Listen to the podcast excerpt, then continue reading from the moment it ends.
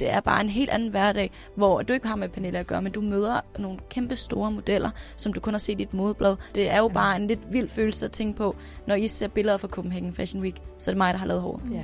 Det, er ret, ja. det er en ret fed følelse. Det er en ret fed følelse. Ja, det er en ret fed Det følelse. tænker jeg, ja. det må være, at man er lidt stolt af. Ja.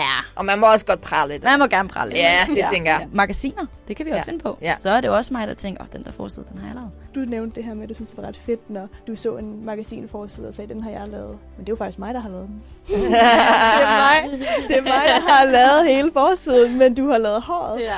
Det er jo det, jeg synes nemlig er super fedt. Det her med, at jeg sidder og designer noget, og det er mig, der sætter det op, og så på fuldstændig præcis samme måde, og så er jeg ude i verden, og så kan jeg se, at min plakat hænger der. Mm. Eller at magasinforsiden, den er i vinduet hos slægtbutikken, kiosken, hvem end det er, der lige sælger det.